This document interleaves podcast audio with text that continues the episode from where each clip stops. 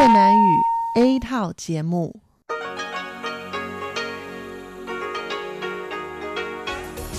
Đây là Đài Phát thanh Quốc tế Đài Loan RTI.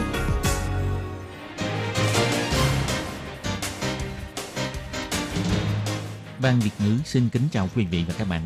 Đây là chương trình Việt ngữ Đài Phát thanh RTI được truyền đi từ Đài Loan.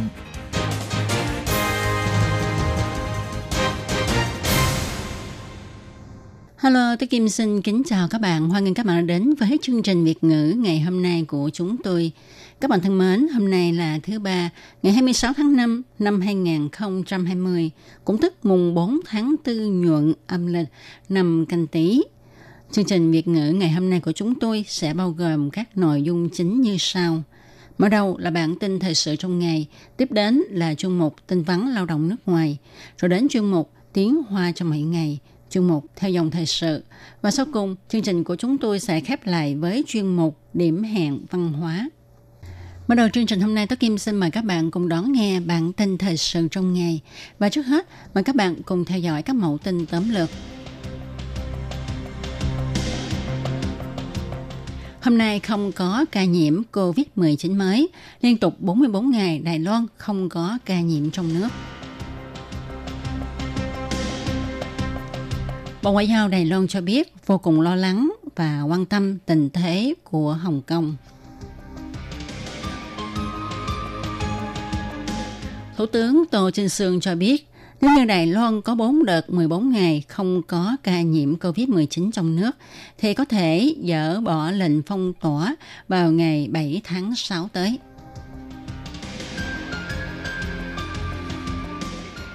Trẻ 6 tuổi ở Sơn Đông nhiễm cúm H9N2, Sở Kiểm soát Bệnh tật Đài Loan kiến nghị ra cảnh báo du lịch. Thành phố Tân Bắc dỡ bỏ phong tỏa đợt 4, cho phép nhà trường tổ chức lễ tốt nghiệp và du lịch cho học sinh. Bộ trưởng Trần Thời Trung sẽ đến Đài Nam vào thứ Bảy này. Và sau đây, tôi Kim xin mời các bạn cùng đón nghe nội dung chi tiết của bản tin thời sự ngày hôm nay nhé. Người đứng đầu Trung tâm Chỉ đạo Phòng chống dịch bệnh Trung ương, ông Trần Thời Trung tuyên bố, ngày 26 tháng 5, Đài Loan tiếp tục ghi nhận không ca nhiễm COVID-19. Như vậy là liên tục 44 ngày Đài Loan không có ca lây nhiễm trong nước. Số ca nhiễm bệnh vẫn giữ ở con số 441 ca. Trong 441 ca nhiễm, có 7 người tử vong, 416 người hoàn thành thời gian cách ly, chỉ còn lại 18 người đang nằm viện chữa trị. Theo số liệu thống kê của Trung tâm Chỉ đạo Phòng chống dịch bệnh Trung ương, kể từ khi xảy ra dịch COVID-19, toàn Đài Loan có tổng cộng 71.101 ca thông báo, bao gồm 70.126 trường hợp đã loại trừ nhiễm bệnh. Trong đó có 441 ca ghi nhận nhiễm COVID-19, bao gồm 350 ca lây nhiễm từ nước ngoài, 55 ca lây nhiễm trong nước và 36 ca trên tàu hải quân của hạm đội Dumont. Trong số ca nhiễm bệnh có 7 trường hợp tử vong và tới thời điểm này đã có 416 người đã được dỡ bỏ lệnh cách ly, số còn lại đang được cách ly điều trị tại bệnh viện. Trung Quốc hiện đang thẩm nghị dự thảo luật an ninh quốc gia Hồng Kông. Ngày 26 tháng 5, bà Âu Giang An, phát ngôn viên Bộ Ngoại giao Đài Loan cho biết, chìa khóa để giải quyết vấn đề Hồng Kông là Bắc Kinh và chính quyền Hồng Kông cần phải đưa ra thành ý để hồi ứng lại yêu cầu của dân chúng Hồng Kông. Thực thi cụ thể lời hứa đối với tự do dân chủ của Hồng Kông, chứ không phải thu hẹp hạn chế tự do dân chủ của người dân. Bà Âu Giang An nói. 来开启社会对话，来落实对于香港人民的一个自由跟民主的一个严肃的承诺，这才是解决问题的根本之道，也才能够让人民来相信获得人。Và cũng chỉ có cách là nhanh chóng, chân thành đối thoại với xã hội, với người dân, thiết thực thực hiện lời hứa cho người dân Hồng Kông tự do dân chủ một cách nghiêm túc thì mới có thể giải quyết vấn đề và có như vậy mới nhận được sự tín nhiệm của dân chúng. Bà Âu Giang An còn dẫn thuật bài văn của Tổng thống Thanh Văn được đăng trên Facebook. Nếu như Trung Quốc thúc tiến luật an ninh quốc gia Hồng Kông thì cũng đồng nghĩa với một nước, một chế độ. Và như vậy thì lời hứa của Trung Quốc đối với Hồng Kông là một nước, hai chế độ. Người Hồng Kông tự quản lý Hồng Kông không còn tồn tại nữa. Bộ Ngoại giao Đài Loan kêu gọi Trung Quốc nên thành tâm hội ứng lại sự kỳ vọng của dân chúng Hồng Kông và sự quan tâm của các nước trên toàn cầu. Dùng hành động thực tế để thực hiện lời hứa cho Hồng Kông tự do dân chủ mà Trung Quốc đã hứa trước kia. Ngày 26 tháng 5, Thủ tướng Tô Trinh Sương mở họp hội nghị thực thi chính sách phòng chống dịch sau khi dỡ bỏ lệnh phong tỏa khi dịch đã thuyên giảm. Thủ tướng chỉ thị hy vọng người dân cùng nhau nỗ lực duy trì thành tích phòng dịch hiện có. Nếu thuận lợi vượt qua 4 đợt 14 ngày không có ca nhiễm COVID-19 trong nước và không lây nhiễm trong khu dân cư, thì lúc đó chính phủ sẽ nới lỏng quy định phòng chống dịch cho dân chúng vào ngày 7 tháng 6 mà không cần đợi đến Tết Đoan Ngọ. Để ứng biến với tình hình dịch COVID-19 đang giảm dần, các nước trên thế giới liên tiếp tuyên bố dỡ bỏ lệnh phong tỏa dần dần. Thủ tướng Tô Trinh Sương cho biết, tuy kết quả phòng dịch của Đài Loan khá tốt, sinh hoạt của người dân Đài Loan không bị ảnh hưởng nhiều, nhưng chính phủ vẫn hạn chế một số hoạt động giao tiếp xã hội. Hôm nay, Thủ tướng đã triệu tập các ban ngành đến họp để thảo luận mọi mặt hoạt động sau khi nói lỏng lệnh phong tỏa – hy vọng đạt đến một tiêu chuẩn nhất định và Trung ương cùng địa phương là một thể thống nhất để đưa ra một phương hướng xác định. Ông Trần thị Trung, Bộ trưởng Bộ Y tế và Phúc Lợi, cũng là người đứng đầu Trung tâm Chỉ đạo Phòng chống dịch bệnh Trung ương cho biết, nếu đến ngày 7 tháng 6, Đài Loan vẫn có thể duy trì việc không có ca nhiễm trong nước mới, cũng tức là vượt qua được 4 đợt 14 ngày ổn định, thì có thể nói Đài Loan vô cùng an toàn. Thủ tướng thì cho biết nếu thuận lợi vượt qua được 4 đợt 14 ngày không có ca nhiễm trong nước và ca nhiễm trong khu dân cư, thì chính phủ sẽ nới lỏng hạn chế sinh hoạt thường ngày cho dân chúng. Còn về những hướng dẫn liên quan sau ngày 7 tháng 6, thì Trung tâm Chỉ đạo Phòng chống dịch bệnh Trung ương sẽ công bố vào ngày 1 tháng 6 tới. Thủ tướng Tô Trinh Sương nhấn mạnh, nguyên tắc nới lỏng là nghiêm khắc quản lý nguy cơ tại biên giới, nới lỏng trong nước. Vì tình hình dịch bệnh ở các nước chưa ổn nên phải nghiêm khắc trong việc quản chế mọi người đi lại. Đợi đến khi tình hình dịch ở các nước thuyên giảm thì mới mở cửa. Thủ tướng cho biết mọi người rất muốn nhanh chóng khôi phục lại sinh hoạt trước kia. Chính phủ cũng đã chuẩn bị sẵn sàng để mọi người đi du lịch vừa giải tỏa được áp lực lại vừa có thể chấn hưng kinh tế trong nước. Ông Trang Nhân Tường, Phó Giám đốc Sở Kiểm soát Bệnh tật cho biết, Hôm trước, Tổ chức Y tế Thế giới công bố, gần đây tại Phúc Kiến, Sơn Đông, Trung Quốc xuất hiện ca nhiễm cúm H9N2. Do đó, bắt đầu từ ngày 25 tháng 5, kiến nghị nâng mức cảnh báo du lịch lên cấp độ 2 về dịch cúm A tại Sơn Đông và vẫn duy trì cảnh báo du lịch đối với tỉnh Phúc Kiến. Sở Kiểm soát Bệnh tật cho hay, ngày 23 tháng 5, Tổ chức Y tế Thế giới công bố thông tin Trung Quốc đã thông báo với Tổ chức Y tế Thế giới về hai ca nhiễm cúm A H9N2 vào ngày 9 tháng 5 và ngày 13 tháng 5. Trong đó có một bệnh nhi nam 6 tuổi phát bệnh vào ngày 28 tháng 4. Các còn lại là một bé nam 10 tháng tuổi ở tỉnh Phúc Kiến. Bé này phát bệnh vào ngày 4 tháng 5. Hai ca bệnh này đều có triệu chứng nhẹ và sau khi điều trị đã khỏi bệnh. Bệnh nhân trước khi phát bệnh đều có tiền sử tiếp xúc với chợ bán da cầm sống và da súc. Ông Trang Nhân Tường cho biết, do môi trường của hai nơi này có nguy cơ lây bệnh, nên Sở Kiểm soát Bệnh tật tuyên bố, ngoài tỉnh Phúc Kiến là nơi vốn đã được liệt vào diện cảnh báo du lịch cấp độ 2 về dịch cúm A ra. Bắt đầu từ hôm nay, cũng sẽ nâng cấp độ cảnh báo du lịch tại tỉnh Sơn Đông lên cấp độ 2. Ngoài ra, vẫn duy trì cấp độ cảnh báo du lịch tại Trung Quốc, bao gồm Hồng Kông, Macau, về dịch viêm phổi COVID-19 ở cấp độ 3. Từ tháng 10 năm 2019 cho đến nay, tại Trung Quốc bao gồm Hồng Kông đã có 7 ca nhiễm cúm AH9N2, không có trường hợp tử vong. Những ca bệnh này đều là những trường hợp bệnh nhẹ và họ đều có tiền sử tiếp xúc với da cầm hay chợ bán gia súc sống. Năm 2013, toàn cầu có 46 ca nhiễm cúm AH9N2, trong đó Trung Quốc có đến 38 ca, là nước có nhiều ca nhiễm H9N2 nhất. Ông Trang Nhân Tường nhắc nhở, người dân khi sang Trung Quốc cần phải thực hiện thiết thực nguyên tắc năm phải và sáu không. Năm phải bao gồm phải nấu chín thịt da cầm và trứng, phải dùng xà phòng rửa tay thiệt sạch, phải đeo khẩu trang khi có triệu chứng và đi khám bệnh ngay, phải tiêm vaccine khi phải tiếp xúc lâu dài với da cầm, chim chóc, phải quân bình dinh dưỡng và năng vận động. Sáu không bao gồm không ăn thịt da cầm, chim chóc, trứng sống và các sản phẩm chế biến, không mua bán thịt da cầm không rõ nguồn gốc, không tiếp xúc hay cho chim mùa và gia súc ăn, không thả hay tự ý bỏ chim chóc hay da cầm, không nuôi chim chóc chung với các loại da cầm khác, không đến nơi đông người và không thông thoáng. Sở Kiểm soát Bệnh tật nhắc nhở thêm, người về nước nhập cảnh nếu bị sốt hay có triệu chứng cúm thì nên chủ động thông báo với nhân viên hãng hàng không hay nhân viên kiểm dịch tại sân bay, cảng khẩu. Về nhà rồi mới có triệu chứng thì nên đeo khẩu trang đi khám bệnh và nói rõ tiền sử du lịch của mình cho bác sĩ biết. Ngày 25 tháng 5, thị trưởng Hầu Hữu Nghi, thành phố Tân Bắc cho biết, thành phố Tân Bắc liên tục dỡ bỏ lệnh phong tỏa đợt 4, có thể tổ chức hoạt động trong nhà với số lượng 100 người, nhưng phải đăng ký tên họ thật và phải đảm bảo giãn cách xã hội. Còn ngoài trời thì vẫn duy trì 500 người trở xuống. Thị trưởng Hầu Hữu Nghi cho biết, các trường học có thể tổ chức lễ tốt nghiệp và cho các học sinh tốt nghiệp đi du lịch – thành phố Tân Bắc sẽ linh động điều chỉnh số người được phép tham gia các hoạt động trong và ngoài trời của nhà trường.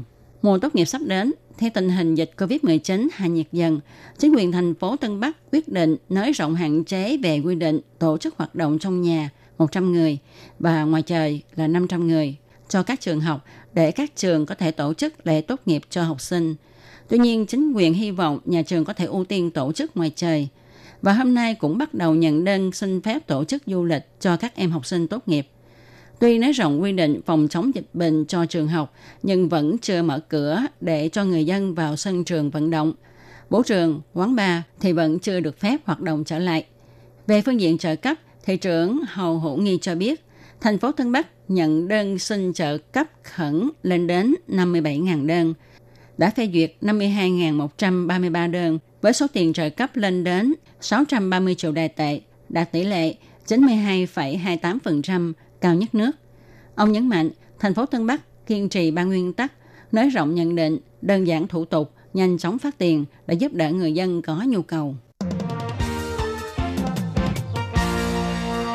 Nhập gia tùy tục, Bộ trưởng Trần Thời Trung bận áo in hoa đi dạo trên đường phố Khẩn Đinh vào ngày 23 và 24 tháng 5 đã gây cơn lốc Trần Thời Trung tại đây. Và cơn lốc này sẽ di chuyển đến Đài Nam, nơi nổi tiếng có các món ăn ngon của Đài Loan. Món phải ăn khi đến Đài Nam đó là mì xào lương với lửa to, canh thịt bò mà người Đài Nam yêu thích và còn tôm cuốn nổi tiếng và bánh bột mà đậu. Không thể kể hết món ngon của Đài Nam. Để chào đón Bộ trưởng Trần Thể Trung, Thị trưởng Đài Nam ông Huỳnh Vĩ Triết muốn đưa Bộ trưởng đi ăn tất cả các món ăn của Đài Nam.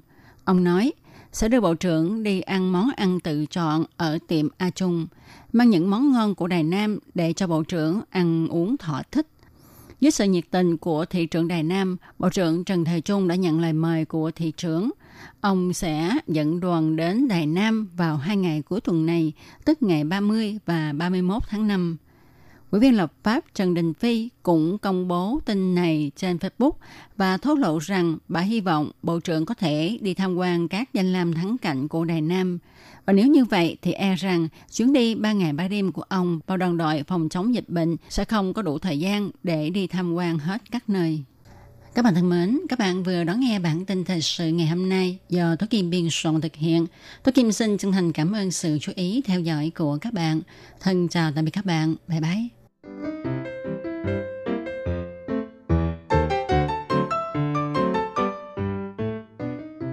Quý vị và các bạn thính giả thân mến, chương trình phát thanh tiếng Việt của Đài Phát thanh Quốc tế Đài Loan RTI được truyền thanh 3 buổi tại Việt Nam, mỗi buổi phát 1 tiếng đồng hồ. Buổi phát chính vào lúc 6 giờ đến 7 giờ tối hàng ngày giờ Việt Nam qua tần số SW 9425 kHz với sóng dài 31 m. Buổi phát lại lần thứ nhất vào hôm sau 9 giờ tới 10 giờ tối qua tần số SW 9625 kHz với sóng dài 31 m Sau đây xin mời quý vị và các bạn tiếp tục đón nghe nội dung chương trình hôm nay.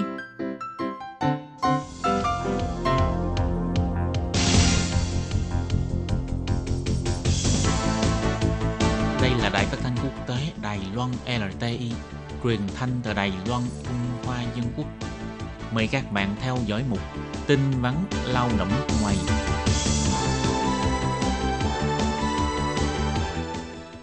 Thiên Nhi và Thúy Anh xin chào các bạn. Xin mời các bạn cùng đón nghe chuyên mục tin vắn lao động của tuần này. Các bạn thân mến, trong phần tin vắn lao động của tuần này, Thúy Anh và Khiết Nhi xin mang đến cho các bạn hai thông tin như sau. Thông tin thứ nhất, đó là sửa đổi biện pháp phòng dịch dành cho thuyền viên nước ngoài trên tàu Viễn Dương. Có triệu chứng bất thường khi cập cảng hoặc là kiểm tra đột xuất sẽ phải cách ly kiểm dịch. Và thông tin thứ hai, đó là Cục Lao động thành phố Đài Trung công bố quy trình kiểm dịch tại nhà, chỉ tiếp nhận hồ sơ qua đường bưu điện. Hồ sơ bị thiếu hoặc không phù hợp sẽ phải bổ sung trong vòng 3 ngày. Và sau đây xin mời các bạn cùng đón nghe phần nội dung chi tiết của bản tin vắn ngày hôm nay. Để tránh trường hợp trên thuyền xuất hiện ca nghi nhiễm COVID-19, từ đó phát sinh ra rủi ro lây nhiễm tập trung, Ủy ban Nông nghiệp đã cho sửa đổi biện pháp phòng dịch dành cho tàu đánh bắt cá Viện Dương tuyển dụng lao động di trú. Từ nay khi tàu trở về cảng, đơn vị y tế địa phương sẽ tiến hành kiểm tra các triệu chứng ban đầu như đo thân nhiệt, ho, nghẹt mũi, sổ mũi vân vân. Hoặc trong thời gian kiểm dịch trên tàu, nếu phát hiện có triệu chứng bất thường, đều sẽ được đưa lên bờ để kiểm dịch cách ly theo hình thức một người một phòng. Gần đây, Ủy ban Nông nghiệp đã thông báo biện pháp phòng dịch dành cho tàu đánh cá Viễn Dương tuyển dụng lao động di trú. Chia quy trình kiểm dịch khi nhập cảnh của lao động di trú trên tàu đánh bắt Viễn Dương ra làm hai phần, bao gồm thuyền viên nước ngoài cập cảng theo thuyền và thuyền viên nước ngoài ngồi máy bay đến nhập cảnh. Đối với thuyền viên cập cảng theo thuyền, thì chủ thuê phải thông báo trước và gửi kèm đơn thông báo thông tin liên quan cho đơn vị chủ quản trước khi tàu về cảng 3 ngày, để đơn vị chủ quản tiến hành kiểm tra xem có trường hợp tiếp xúc trên biển hay không, cũng như là tiến hành đo thân nhiệt, kiểm tra các triệu chứng ban đầu. Còn đối với thuyền viên ngồi máy bay đến nhập cảnh Đài Loan, thì đều phải kiểm dịch tại nhà 14 ngày. Trong lệnh sửa đổi quy trình lần này, chủ thuyền sẽ phải điền bản kế hoạch kiểm dịch tại nhà cho thuyền viên nước ngoài tuyển dụng từ nước ngoài nhập cảnh theo thuyền cho cơ quan chủ quản địa phương. Nếu trên thuyền có thể đáp ứng được yêu cầu một người một phòng thì sẽ có thể kiểm dịch trên thuyền. Còn những thuyền viên nước ngoài khác sẽ phải sắp xếp chỗ kiểm dịch theo quy định kiểm dịch tại nhà. Người liên lạc trên bờ sẽ phụ trách sắp xếp để thuyền viên nước ngoài di chuyển từ thuyền đánh cá đến địa điểm cư trú kiểm dịch bằng đội xe phòng dịch hoặc là tự sắp xếp xe khách đưa rước, không được sử dụng phương tiện giao thông công cộng. Trong thời gian cách ly kiểm dịch tại nhà, thuyền viên cũng không được đi làm việc. Trong thời gian cách ly kiểm dịch, mỗi ngày chủ thuyền phải gửi bản ghi chép nhiệt độ và tình trạng sức khỏe của thuyền viên nước ngoài cho đơn vị cảnh sát địa phương. Sở Ngư nghiệp và đơn vị chủ quản địa phương sẽ tiến hành kiểm tra đột xuất. Nếu chủ thuê chưa sắp xếp chỗ ở cho thuyền viên kiểm dịch và cách ly như bản kế hoạch phòng dịch, ngoài bị phạt theo quy định, cơ quan chủ quản địa phương cũng sẽ sắp xếp chỗ cách ly cho lao động di trú. Nhưng phía Sở Ngư nghiệp sẽ truy thu lại chi phí với chủ thuyền hoặc với công ty môi giới. Và tiếp sau đây là thông tin thứ hai. Để phối hợp với lại chính sách kiểm dịch cách ly tại nhà của Trung ương đối với lao động di trú mới nhập cảnh, Cục Lao động Đài Trung gần đây cũng đã công bố quy trình kiểm tra địa điểm cách ly và những điều cần chú ý. Cục Lao động Đài Trung nhắc nhở chủ thuê trước khi nộp hồ sơ cần phải kiểm tra xem hồ sơ có chính xác hay không, đồng thời phải xác nhận rằng địa điểm kiểm dịch được khai báo là địa điểm chưa có người đang kiểm dịch tại đây. Ngoài ra, để giảm thiểu rủi ro tiếp xúc của nhân viên, Cục Lao động cũng đưa ra quy định là chỉ tiếp nhận hồ sơ xin kiểm duyệt nộp vào bưu điện, chứ không tiếp nhận hồ sơ tại quầy. Căn cứ theo quy định, trước khi chủ thuê hoặc công ty môi giới đăng ký thủ tục kiểm duyệt địa điểm cách ly kiểm dịch, cần phải kiểm tra xác nhận lại loại hình của địa điểm kiểm dịch và những hạng mục cần kiểm duyệt có phù hợp với yêu cầu của bản kiểm tra sát hạch thực địa hay không. Kiến trúc phòng ốc, nhà tắm, nhà vệ sinh, tường và cửa sổ vân vân đều phải phù hợp với quy cách cho phép. Ngoài ra để tránh xảy ra tranh chấp, trên bản kế hoạch kiểm dịch có yêu cầu ghi rõ địa điểm kiểm dịch. Chính quyền thành phố Đài Trung đã yêu cầu chủ thuê phải nêu rõ số phòng hoặc phạm vi nhất định và xác định địa điểm đó chưa từng được đăng ký để làm địa điểm kiểm dịch với phía cục lao động. Nếu cục lao động phát hiện có trường hợp cùng một địa điểm mà dùng để đăng ký làm địa điểm kiểm dịch cách ly nhiều lần, sẽ bị xử lý theo vi phạm là khai gian, khai báo không đúng sự thật. Ông Ngô Uy Chiến, Cục trưởng Lao động Đài Trung cho hay, từ khi Bộ Lao động có thông báo đến nay, đã có hàng trăm trường hợp xin làm thủ tục. Qua kiểm tra ban đầu, có đến 80% trường hợp là điện sai bản mẫu đơn, không ghi rõ số phòng chính xác hoặc vị trí chỉ định. Cùng một địa điểm kiểm dịch được khai báo để làm thủ tục nhiều lần. Trang thiết bị của địa điểm kiểm dịch tại nhà không phù hợp quy định vân vân. Gần đây cũng đã thông báo cho các chủ thuê và công ty môi giới phải bổ sung lại hồ sơ. Chưa điền đầy đủ thông tin hoặc hồ sơ không phù hợp sẽ phải bổ sung hồ sơ trong vòng 3 ngày. Cục Lao động nhắc nhở, nếu địa điểm kiểm dịch cách ly mà chủ thuê hoặc công ty môi giới cung cấp không đúng với sự thật nêu trong bản kế hoạch phòng dịch, sẽ phạt chủ thuê 300.000 cho đến 1,5 triệu đài tệ. Và Bộ Lao động cũng sẽ hủy giấy phép tuyển dụng lao động của chủ thuê đó và phạt 300.000 cho đến 1,5 triệu đài tệ với công ty môi giới, cũng như là buộc công ty môi giới đó phải ngừng hoạt động một thời gian. Và các bạn thân mến, vừa rồi là bản tin vấn lao động của tuần này do Thúy Anh và Khiết Nhi cùng thực hiện. Cảm ơn sự chú ý lắng nghe của quý vị và các bạn. Thân ái chào tạm biệt và hẹn gặp lại. Bye bye. Bye bye.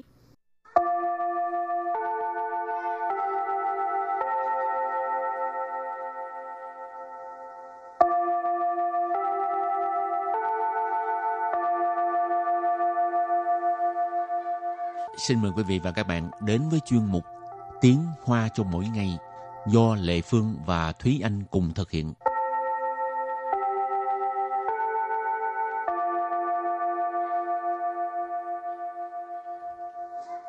Anh và Lệ Phương xin kính chào quý vị và các bạn. Chào mừng các bạn cùng đến với chuyên mục Tiếng Hoa cho mỗi ngày ngày hôm nay. Hôm nay mình lại tiếp tục học bài với chủ đề là sửa chữa. Ừ. Thì sửa chữa tiếng Hoa gọi là gì? Siêu lì. Ừ. Sao mỗi lần Lệ Phương nghe từ siêu lì không nghĩ tới là sửa xe, sửa này nọ mà cứ nghĩ thấy bị Ăn đòn. Bị đánh đòn. kỳ cục. Cái này chắc có ám ảnh. Thì anh có hay đi uh, sửa xe không? Xe có hay bị hư không?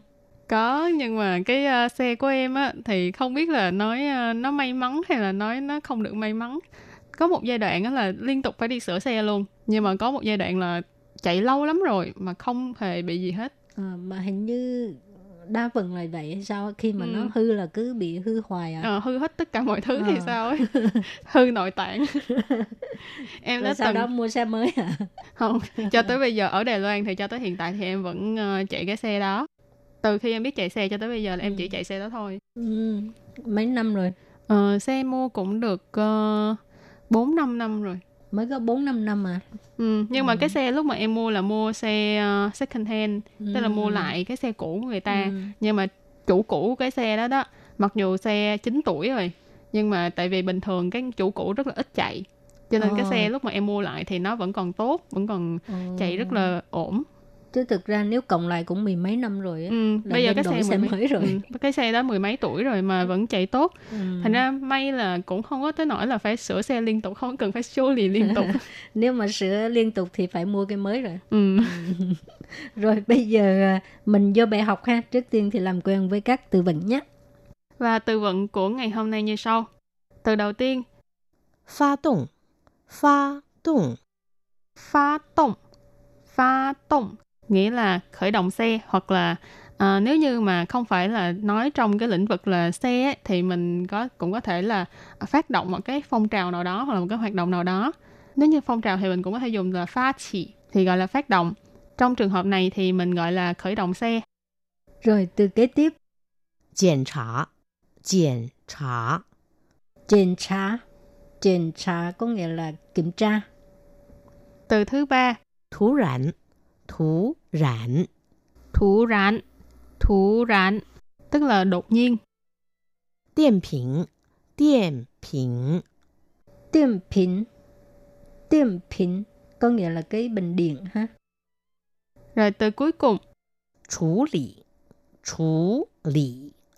Chú lý, chú lý, nghĩa là xử lý À, những từ rất là đơn giản ha và bây giờ thì mình sẽ à, bước vào cái phần là đối thoại.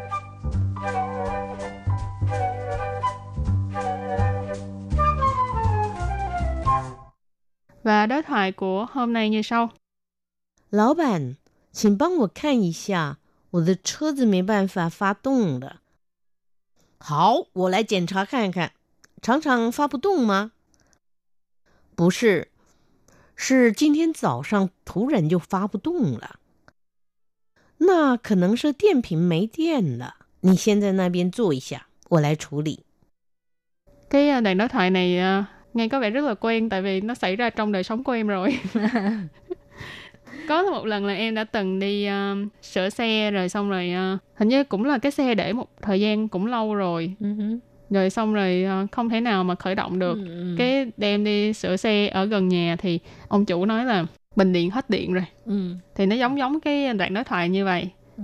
Mà thông thường xe để cả ừm, hai ba tuần mà không chạy á là Ừ. lúc nào cũng mấy bác bà pha tồn ừ là phải à, đẩy xe đi tới chỗ và sửa xe Lệ Phương bị hoài à rồi bây giờ mình à, giải thích nội dung của mẫu đối thoại này ha câu đầu tiên là 老板，请帮我看一下，我的车子没办法发动了。老板，请帮我看一下我的车子没办法发动了。老板，请帮我看一下，我的车子没办法发动了。Câu này có nghĩa là ông chủ xin ờ, hãy giúp tôi xem là xe của tôi không có khởi động được. Lão bản nghĩa là ông chủ. Rồi nếu như mà mình muốn nói bà chủ ấy, thì mình cũng có thể thêm chữ nhãn ở đằng sau, tức là lão bản nhãn, tức là bà chủ. Chuyện nghĩa là xin hãy, một cái từ cầu khiến ha. Bang là giúp đỡ. Khan ni xia, cái này nghĩa là à, giúp tôi xem, xem qua. Wo de nghĩa là cái xe của tôi. Mấy bàn phả phá tông lợ Mấy ban phả là không có cách nào. Phá động này có nói đó là khởi động xe. Lợ nghĩa là cái hành động này đã diễn ra. Cho nên 我的车子没办法发动了. Xe của tôi không có cách nào để mà khởi động được. Rồi câu thứ hai. 好，我来检查看看，常常发不动吗？好，我来检查看看，常常发不动吗？ 好，我来检查看看，常常发不动吗？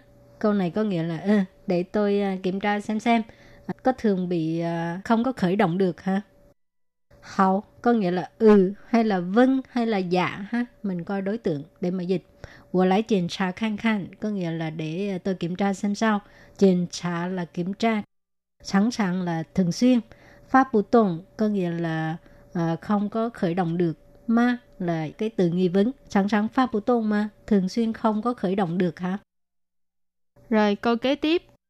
不是，是今天早上突然就发不动了。不是，是今天早上突然就发不动了。不是，是今天早上突然就发不动了。 Câu này có nghĩa là không phải là sáng nay đột nhiên cái không khởi động được nữa. Bủ sư không phải là để trả lời cái câu trên của ông chủ rồi sau đó cái vế sau thì là giải thích ha.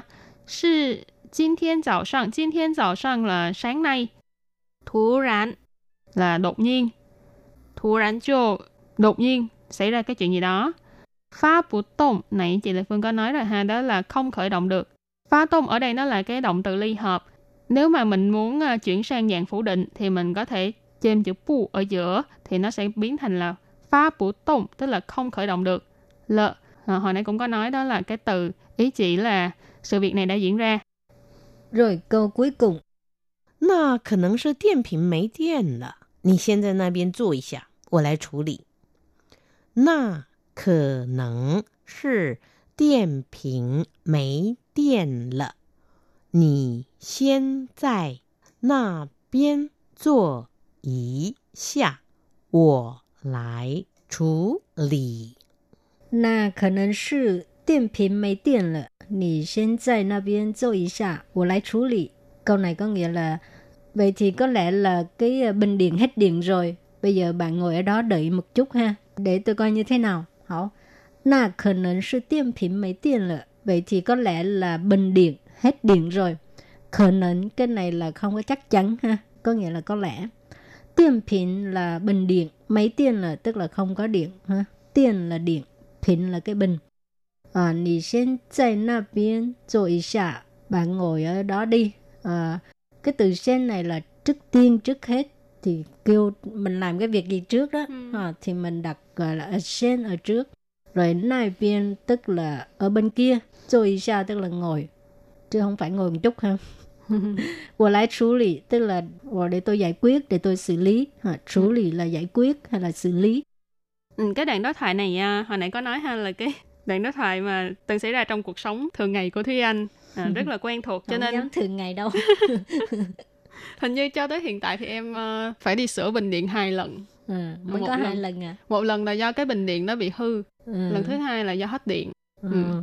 rồi à, hy vọng là những cái từ trong cái đoạn đối thoại này có thể giúp các bạn à, ứng phó được nếu như xảy ra cái trường hợp là cần phải đi sửa xe giống Thúy Anh. Ok và bài học hôm nay đến đây xin tạm chấm dứt. Cảm ơn các bạn đã đón nghe. Bye bye. Bye bye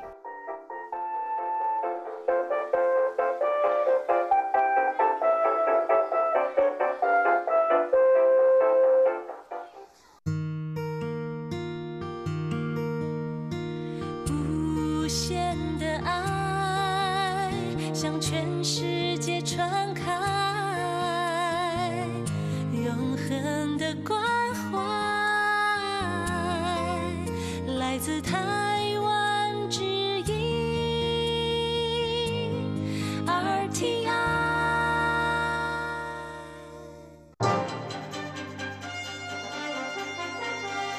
Quý vị đang đón nghe chương trình Việt ngữ Đài RTI truyền thanh từ Đài Loan.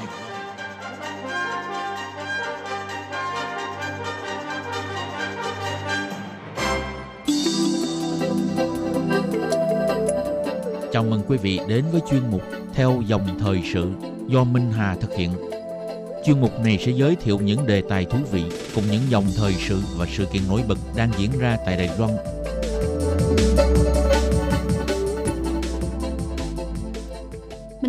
Kính chào quý vị và các bạn. Các bạn thân mến, tình hình dịch bệnh COVID-19 tại Đài Loan đang trong xu hướng lắng dịu khi Trung tâm Chỉ đạo Phòng chống dịch bệnh Trung ương tuyên bố không ghi nhận thêm số ca nhiễm nào trong những ngày cuối tháng 4. Sáng ngày 30 tháng 4, ông Trần Thời Trung, chỉ huy trưởng Trung tâm Phòng chống dịch bệnh cho biết, để một mặt phòng chống dịch bệnh và lại vừa chăm lo tới chất lượng cuộc sống của người dân. Bước vào tháng 5, trung tâm này sẽ bắt đầu cho nới lỏng một số quy định đối với các lĩnh vực, trước nhất là từ thể dục thể thao, văn hóa cho tới ẩm thực. Trong bối cảnh phòng chống dịch bệnh cũng động viên người dân hãy thực hiện phong trào nếp sống mới, kêu gọi mọi người hãy thả lỏng tâm hồn, hưởng thụ cuộc sống. Thực tế thì nhìn lại trong những tháng nay kể từ khi bùng phát dịch bệnh COVID-19 từ tâm dịch Vũ Hán Trung Quốc, theo đó lan đi khắp thế giới, khiến hơn 200.000 người tử vong, làm tác động đến cuộc sống của con người bị đảo lộn, công việc ngừng trệ vì dịch bệnh, áp lực cuộc chiến chống dịch đã đè nặng lên vai của chính phủ các nước, làm cho mọi người trở nên kiệt quệ và mệt mỏi vì những áp lực giữa mùa dịch bệnh corona. Song người dân các nước cũng phải dừng thay đổi thói quen sinh hoạt hàng ngày để sống thích ứng với đại dịch. Trong chuyên mục theo dòng thời sự kỳ này, mời các bạn tìm hiểu trong bối cảnh của dịch corona có những thay đổi nào trong thói quen sinh hoạt mà chúng ta chưa nhận ra. Ngoài ra có những gợi ý nào giúp cho chúng ta có thể thả lỏng hơn để tiếp tục hoạt động cho vui khỏe và có ích trong mùa dịch này. Mời các bạn cùng đón nghe nhé.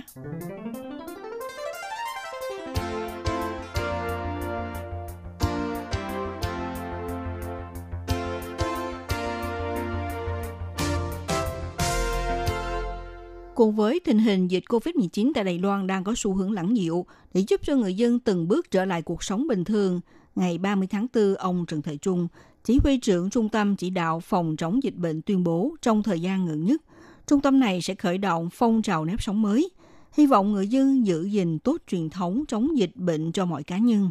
Trong này bao gồm à, làm tốt những thói quen vệ sinh như thường xuyên rửa tay, giữ khoảng cách an toàn trong giao tiếp xã hội và khi sử dụng các phương tiện giao thông công cộng thì phải đeo khẩu trang. Sau khi thực hiện tốt những thói quen như thế này là có thể yên tâm để tham gia vào các hoạt động xã hội. Ông Trần Thời Trung nêu ra, ban đầu sẽ nới lỏng quy định từ các trận đấu thể thao được tổ chức ngoài trời và những chương trình biểu diễn văn nghệ, cũng như đối với ngành ăn uống cũng thế. Về chi tiết và thời gian thực hiện thì sẽ tập hợp các ban ngành có liên quan, rồi tổ chức cuộc thảo luận sau đó thì công bố đối ngoại. Ông Trần Thời Trung cho biết như sau. 那目前最基本的大的方向，哈、这也大概会从，哈、比较那个。 Vừa rồi ông Trần Thời Trung nói rằng hiện tại nắm theo một phương hướng cơ bản là đại khái sẽ bắt đầu từ các hoạt động thể dục thể thao hay văn hóa. Nhưng có một điều quan trọng hơn và cũng là vô cùng khó khăn, đó là trong văn hóa ẩm thực của người dân. Như thế nào để có thể tạo dựng nên một nền văn hóa ẩm thực vừa an toàn lại tốt đẹp, thì mọi người phải cùng nỗ lực. Trung tâm chỉ đạo cũng sẽ thảo luận vấn đề này với các đoàn thể tổ chức có liên quan.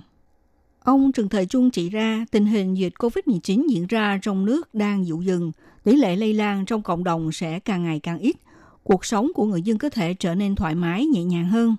Trung tâm chỉ đạo đẩy mạnh phong trào nếp sống mới là mong muốn xây dựng một tuyến phòng thủ cá nhân cuối cùng, giảm tỷ lệ truyền nhiễm xuống tới mức thấp nhất. Ông Trần Thời Trung nhấn mạnh, muốn làm tốt công việc phòng chống dịch bệnh, rất cần toàn thể nhân dân cùng nhau xây dựng một thói quen vệ sinh tốt. Như thế sẽ không bao lâu nữa càng tiến gần tới khoảng cách khôi phục cuộc sống bình thường.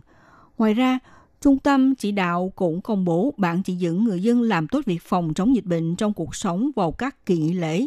Trong lúc tạo điều kiện cho người dân hưởng thụ kỳ nghỉ vui vẻ thì đồng thời cũng phải tuân thủ đúng các quy định, tiếp tục giữ gìn thói quen vệ sinh cá nhân. Trong bản chỉ dẫn bao gồm việc khuyến cáo người dân nên thường xuyên rửa tay khi có những hoạt động ở bên ngoài, tốt nhất là tiến hành vào ban ngày. Đồng thời, chọn những địa điểm không đông nghịch người. Nếu không thể đeo khẩu trang thì khi ở nội thất phải giữ gìn khoảng cách 1,5 mét. Ở bên ngoài thì giữ gìn an toàn trong giao tiếp xã hội là trên 1 mét. Ngoài ra cũng nên lưu ý sức khỏe của bản thân và bà con bạn bè. Nếu xuất hiện dấu hiệu bị sốt hay là cái triệu chứng về viêm đường hô hấp thì nên đeo khẩu trang, không nên ra ngoài. Nếu cần điều trị thì không nên đi các phương tiện công cộng để giảm thấp rủi ro lây nhiễm dịch bệnh.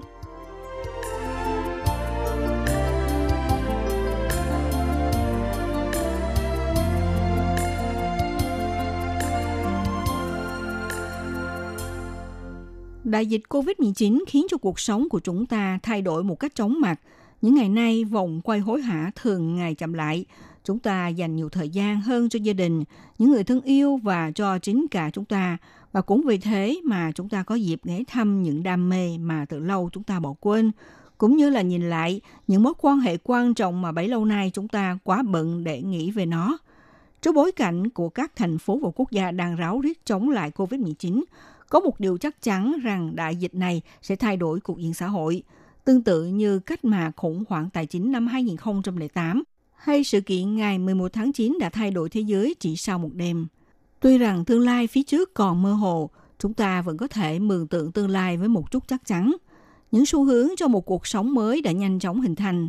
Trong bối cảnh của đại dịch, người dân và doanh nghiệp buộc phải tìm ra cho mình những lối sống mới để thích nghi – Giờ đây thì công nghệ là cách mới để tương tác, làm việc và tồn tại. Nhìn vào những mặt trong đời sống mới bị ảnh hưởng nhiều nhất bởi đại dịch này thì thấy được những thay đổi trong cuộc sống giữa đại dịch COVID-19. Thứ nhất là ứng dụng khoa học để đẩy lùi dịch bệnh. Khủng hoảng của một chủng bệnh hoàn toàn mới đã giúp mọi người nhận ra tầm quan trọng của kiến thức chuyên môn.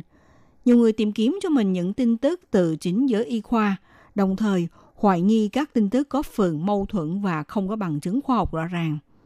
Nhằm hỗ trợ đưa thông tin chính xác đến độc giả, Google cũng đã phát triển chuyên trang cung cấp các cập nhật chính xác liên quan đến đại dịch COVID-19. Nét thịnh hành trong việc đi tìm nguồn tin minh bạch dường như sẽ còn dài, nhưng với những thay đổi của mạng xã hội, tin giả sẽ được phát tán dễ hơn và sẽ không chỉ dừng lại ở tin sức khỏe. Cái thứ hai là khi mua sắm chỉ với một cú click không như việc mua sắm các thiết bị điện tử hay là đặt thức ăn mang đi thông qua các ứng dụng giao hàng. Các thực phẩm tươi hầu hết vẫn được mua trực tiếp, nhưng do các biện pháp cách ly xã hội, mức độ mua sắm thực phẩm trực tuyến đang tăng cao hơn bao giờ hết. Sự phát triển này có thể dẫn đến những thay đổi lâu dài cho ngành bán lẻ. Người tiêu dùng đã chuyển sang mua hàng trực tuyến đối với các mặt hàng mà trước đây họ thường mua tại chỗ. Nhờ vậy, cuộc cạnh tranh giữa các ứng dụng mua sắm trực tuyến đã leo thang hơn trong vài tháng trở lại đây. Trong lúc thị trường đang chứng kiến những cột mốc mới về mua sắm trực tuyến, sự thay đổi trong thói quen tiêu dùng này cũng sẽ lộ tả được bối cảnh của những năm tháng tiếp theo. Khi cuộc sống đã trở lại bình thường, thói quen đi siêu thị qua màn hình có thể sẽ tiếp tục phổ biến. Thứ ba là thanh toán vô trùng. Trước những lời khuyên về việc thường xuyên khử khuẩn các bề mặt công cộng, nhiều người đã lo ngại về việc sử dụng tiền mặt, một loại giấy đặc biệt nhiều vi khuẩn. Vì vậy, các quốc gia đang dần chuyển sang hình thức không tiền mặt, thay vào đó là sử dụng các nền tảng thanh toán di động hoặc là qua mã quét QR như LivePay hay là Apple Pay. Hiện tại thì Mỹ cũng đang đi đầu xu hướng với mật độ giao dịch qua di động khá cao. Tuy nhiên, đại dịch lần này sẽ có thể sẽ là một đòn bẩy cho nhiều giao dịch điện tử hơn, dần dà loại bỏ hình thức thanh toán tiền mặt khi giao hàng. Thứ tư là văn phòng tại gia, nghĩa là làm việc tại nhà. Thực trạng làm việc và tác nghiệp từ xa của người làm công sở được xem như là một bước tiến mới. Hiển nhiên, những người ủng hộ và quảng bá rộng rãi phong trào này là các nhà sáng lập của ứng dụng khác cho doanh nghiệp. Trong lúc các doanh nghiệp đang gặp không ít khó khăn vì những hệ thống thay thế, các nhân viên lại đang dần khám phá ra những điểm mạnh và yếu của việc ngồi làm tại nhà. Đối với những ai không có một không gian làm việc riêng biệt tại nhà, thời gian tới sẽ là một thử thách hơn là một giải thưởng. Tuy rằng những thay đổi này có phần nhiều tích cực, nhiều người sẽ gặp khó khăn để trở lại nơi làm việc, đặc biệt là những người ở xa. Một khi nền kinh tế quay lại toàn lực và nó sẽ là một thế mạnh cho nhà tuyển dụng nếu họ nắm được nhu cầu này. Thứ năm là chăm sóc sức khỏe từ xa. Y tế từ xa cũng là một lĩnh vực được đẩy mạnh trong năm nay. Trong lúc các bệnh viện đang phải từ chối những bệnh nhân do quá tải, người dân bắt đầu quay sang các hệ thống y tế từ xa nhiều hơn và sử dụng dịch vụ chẩn đoán tình trạng tại nhà. Các dịch vụ y tế từ xa hiện đang làm việc rất hiệu quả, từ việc chăm sóc các bệnh nhân lâm sàng đến việc chấn an tinh thần cho những người đang quan ngại về đại dịch. Các nhà cung cấp y tế cũng đang chứng kiến sự thay đổi ngoạn mục về tốc độ trong quy trình pha chế thuốc kê đơn ban đầu. Các nước đang nhanh chóng thay đổi quy định và thông qua luật pháp để hỗ trợ tăng tốc công cuộc số hóa các hệ thống y tế của họ. Các hành vi tiêu dùng trong y tế thường khó thay đổi, nhưng với hàng triệu người dân đang bị giới hạn trong chính ngôi nhà của mình và được khuyến cáo hạn chế đến các phòng khám để tránh lây nhiễm chéo. Ý thức chăm sóc sức khỏe sẽ được đầu tư đúng mức hơn, không chỉ tại thời điểm này mà kể cả khi đại dịch đã qua đi. Cái thứ sáu là kết nối cộng đồng trực tuyến. Trong bối cảnh thực hiện quy định cách ly tại nhà, cộng đồng đã tìm ra cách mới để kết nối không gian số. Với nguyện vọng xóa nhòa nỗi sợ, cá nhân và doanh nghiệp đã sáng tạo nhiều phương thức để mang đến văn hóa và nghệ thuật cho công chúng thông qua các nền tảng mạng xã hội. Những nền tảng hiện đang đạt mức tiêu dùng kỷ luật. Với nhiều buổi diễn bị hủy, các nghệ sĩ chuyển sang tổ chức buổi diễn độc đấu tại phòng ngủ của mình. Các nhà hát đang sản xuất nhiều chương trình nghệ thuật trực tuyến và khán giả có thể tìm đến những buổi diễn tầm cỡ quốc tế nhờ ứng dụng livestream. Ngoài ra còn có các lớp yoga và thiền miễn phí. Bảo tàng và các phòng tranh lớn đang trở nên sáng tạo hơn với các chuyến tham quan sử dụng công nghệ thực tế ảo. Trong lúc khán giả toàn cầu đang tận hưởng cả thế giới qua màn hình phẳng, từ tham quan bảo tàng Vatican đến thực hành yoga tại nhà, đời sống kỹ thuật số của con người đang được nâng cao hơn bao giờ hết.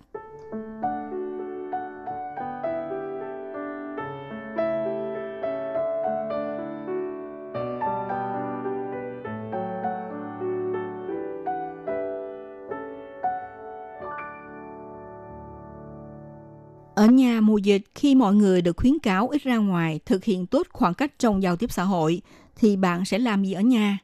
Ngủ, ăn, chơi. Chơi chán rồi thì làm gì vừa vui vừa có ích cho đời nha. Sau đây thì theo các chuyên gia đưa ra cẩm nang ở nhà vào mùa dịch và gợi ý một vài hoạt động vui khỏe có ích. Ngoài dọn dẹp nhà cửa, một khóa học nấu ăn tại gia cũng là một cách chăm sóc gia đình – hoặc bạn có thể tìm công thức trên mạng, thử những món đang được giới trẻ ưa chuộng dạo gần đây chẳng hạn. Nếu không tự tin lắm với khả năng tự tay hồ biến một bàn cơm ngon lành, thì bắt đầu từ khâu phụ bếp cũng là một cách hay. Chẳng ai nỡ từ chối một người có chí tiến thủ cả, nhất là người đang muốn học cách chăm sóc bản thân và gia đình.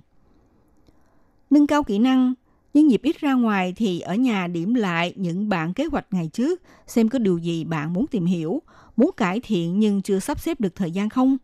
Hay là tự ôn luyện môn học mình chưa tốt bằng cách là ờ, đọc thêm sách, học một ngôn ngữ mới cùng hàng loạt apps, chương trình online miễn phí. Thay đổi cách sống, tạo thói quen lành mạnh, sau khi đã tách rời khỏi nhịp sống hối hả thường ngày, không còn cảnh vắt chân chạy vì sợ trẻ học, hú vía vì sát giờ chấm công, thì đây là lúc bạn học cách phân phối lại thời gian và tạo thói quen lành mạnh – nếu cuộc sống thường ngày bị bổ vây bởi những điều tiêu cực, thì đây càng là lúc thích hợp để bạn thanh lọc tâm hồn. Hãy bắt đầu với những thói quen có lợi cho sức khỏe mà bạn vẫn chưa thể thực hiện đàng hoàng suốt bao năm qua, như là ngủ đủ giấc, ăn đúng bữa, tập thể dục mỗi ngày. Đọc sách cũng là một hoạt động bổ ích giúp bạn tiếp thu trí thức và phát triển bản thân.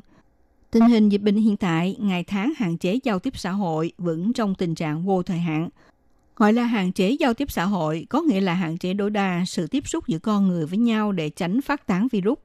Tuy nhiên chúng ta hoàn toàn có thể tận dụng thời gian rảnh rỗi để mà làm những điều có ích, thiết thực cho bản thân và gia đình mình. Các bạn thân mến, chuyên mục theo dòng thời sự hôm nay mời các bạn tìm hiểu trong bối cảnh của dịch corona có những thay đổi nào trong thói quen sinh hoạt mà chúng ta chưa nhận ra cũng như có những người ý nào giúp cho chúng ta có thể thả lỏng hơn để tiếp tục hoạt động cho vui, khỏe và có ích trong mùa dịch này. Và chuyên mục hôm nay tới đây cũng xin được tạm khép lại.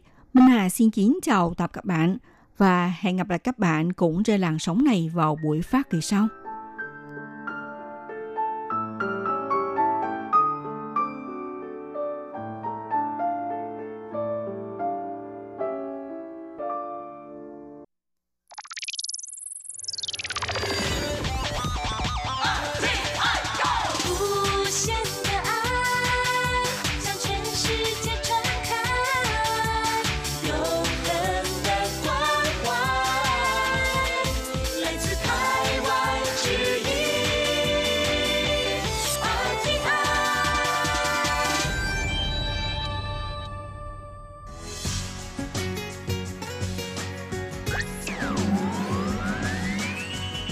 Đang đón nghe chương trình Việt ngữ Đài RTI truyền thanh từ Đài Loan.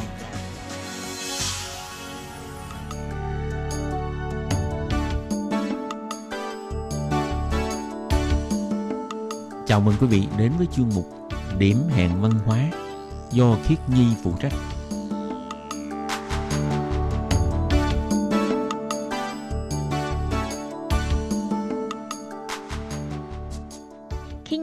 Chào các bạn. Các bạn thân mến, các bạn đang đón nghe điểm hẹn văn hóa của tuần này. Các bạn ơi, các bạn có thấy là gần đây thời tiết đang dần nóng lên không? Và mùa hè hình như đã đến rồi đúng không các bạn? Như khi như thấy ở Lài Loan vào mùa hè các bạn có thể đi ra ngoài để đi du lịch hay đi dã ngoại. Và một điều nữa mà Khiết Nhi cảm thấy rất là thích đó là ở Lài Loan có rất là nhiều trái cây theo mùa. Vào mùa hè sẽ có rất là nhiều loại trái cây rất là ngon miệng với giá cả cũng khá rẻ. À, vào thời điểm này, có lẽ loại trái cây mà Khiết Nhi cảm thấy ngon nhất đó chính là trái dứa. Hay người miền Nam Việt Nam thì còn gọi là quả thơm. Và trong điểm hẹn văn hóa của tuần này thì Khiết Nhi muốn giới thiệu với các bạn về nghề trồng dứa cũng như là những câu chuyện liên quan đến quả dứa các bạn nhé. Sau đây xin mời các bạn cùng đón nghe điểm hẹn văn hóa của tuần này.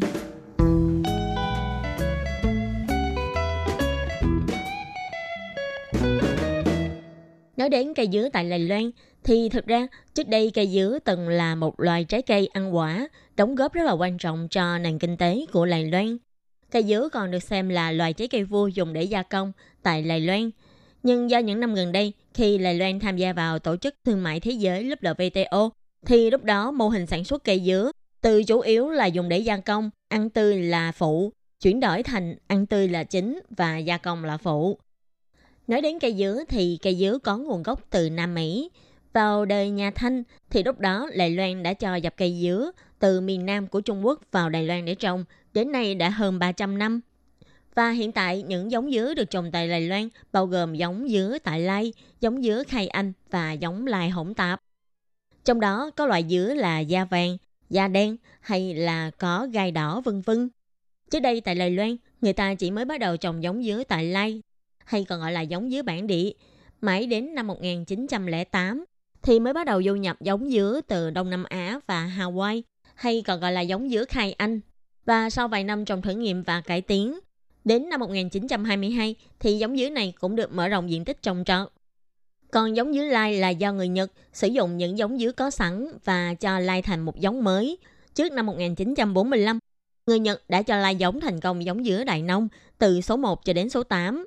Đến năm 1986, thì phòng thí nghiệm cây cảnh Phụng Sơn đã cho lai tạo thành công giống dứa đài nông số 11. Đây là giống dứa lai đầu tiên do người Đài Loan tự lai tạo thành công. Và đến năm 1994, thì tại phòng thí nghiệm nông nghiệp Giang Nghĩa cũng cho đài tạo thành công giống dứa đài nông số 13.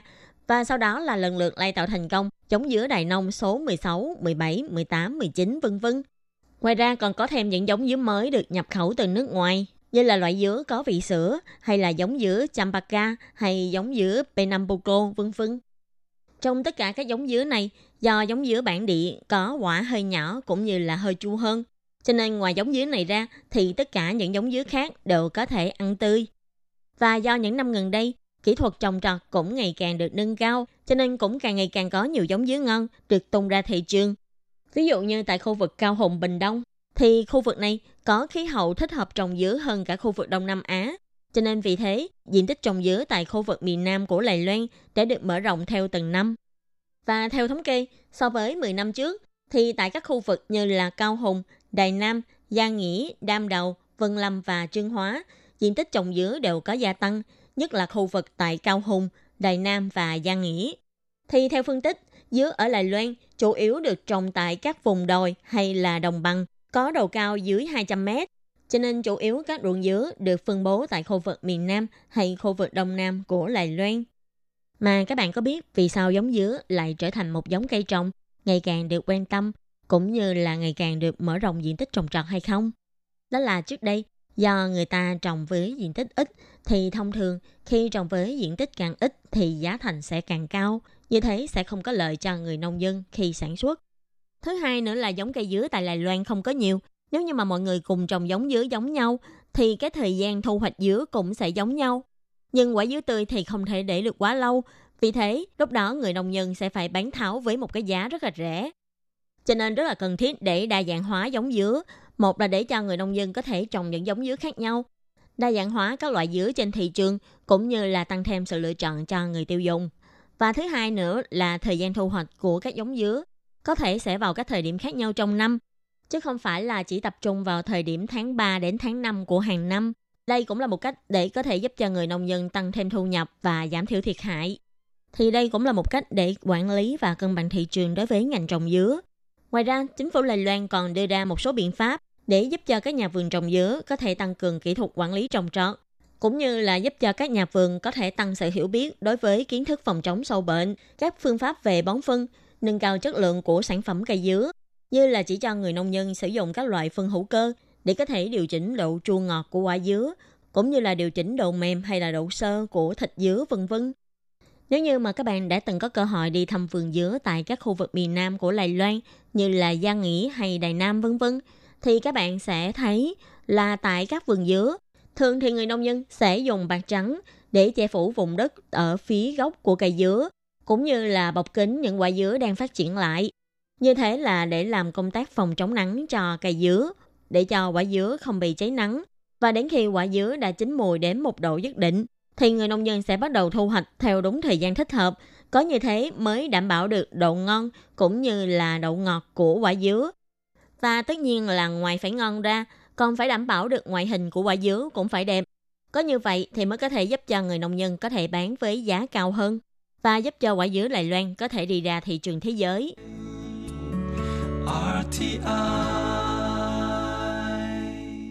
Mà các bạn biết không, có lẽ bây giờ khi chúng ta nghĩ về Lài Loan, chúng ta sẽ nghĩ ngay là Lài Loan là một nước nước trồng rất là nhiều quả dứa. Như Lài Loan cũng có rất là nhiều sản phẩm liên quan đến dứa, như là Lài Loan có bánh dứa nè, Lài Loan có kem dứa nè, Lài Loan có đầu hộp quả dứa nè, vân vân.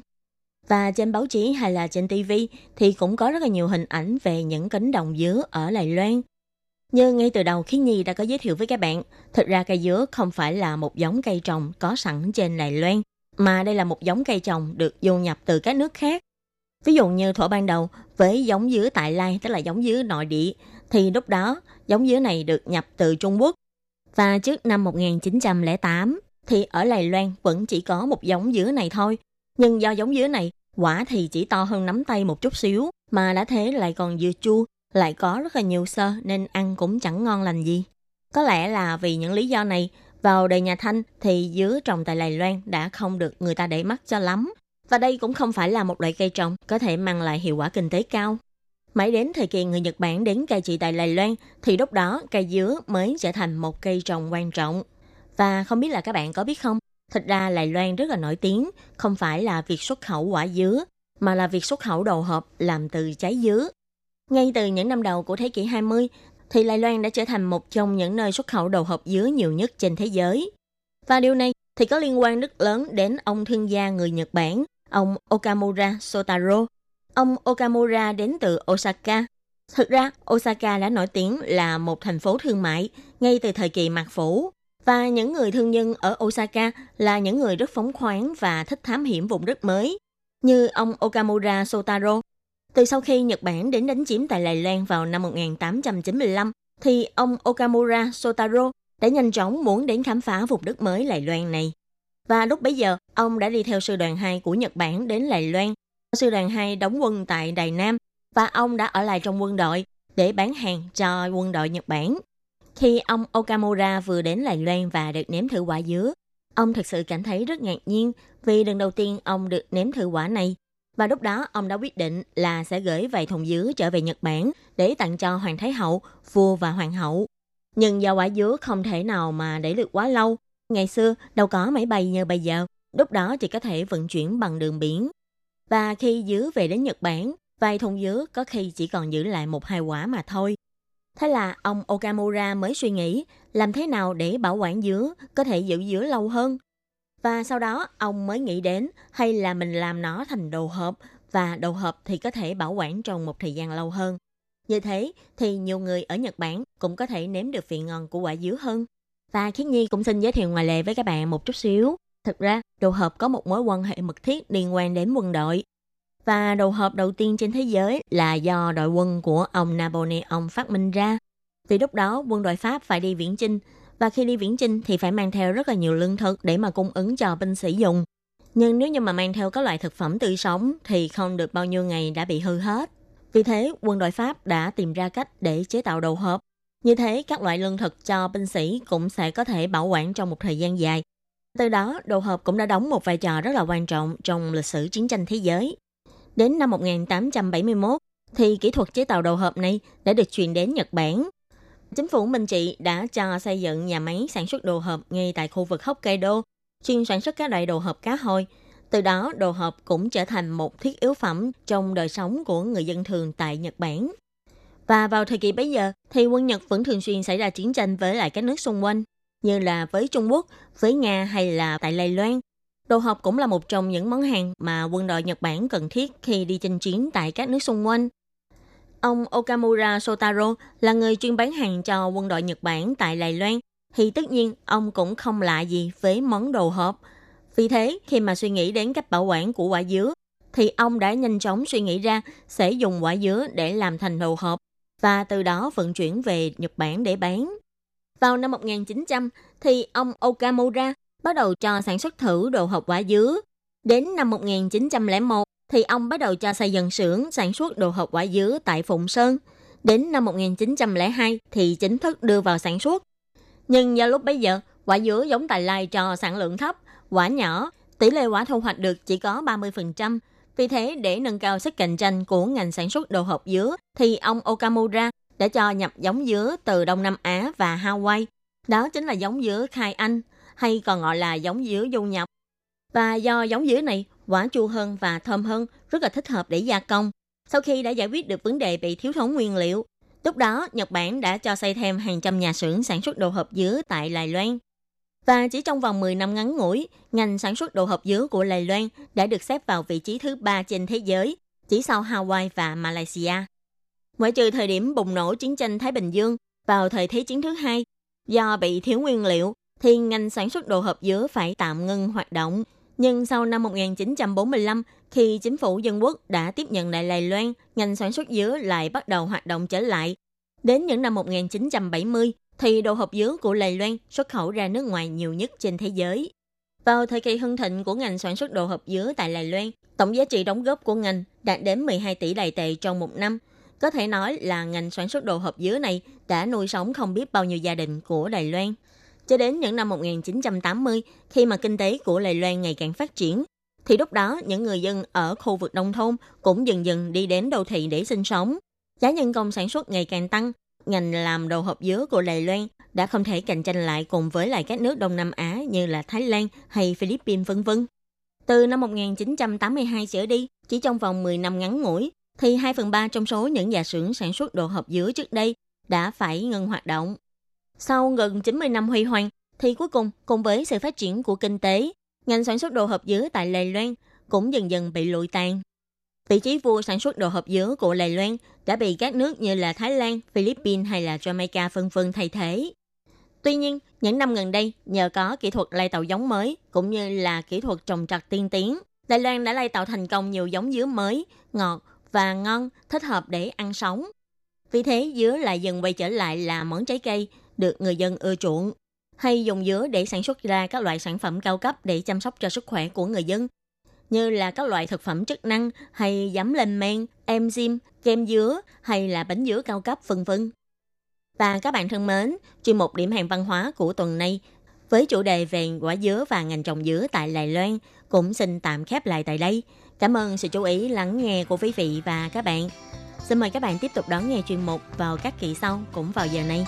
Và xin thân ái chào tạm biệt các bạn và hẹn gặp lại. Bye bye!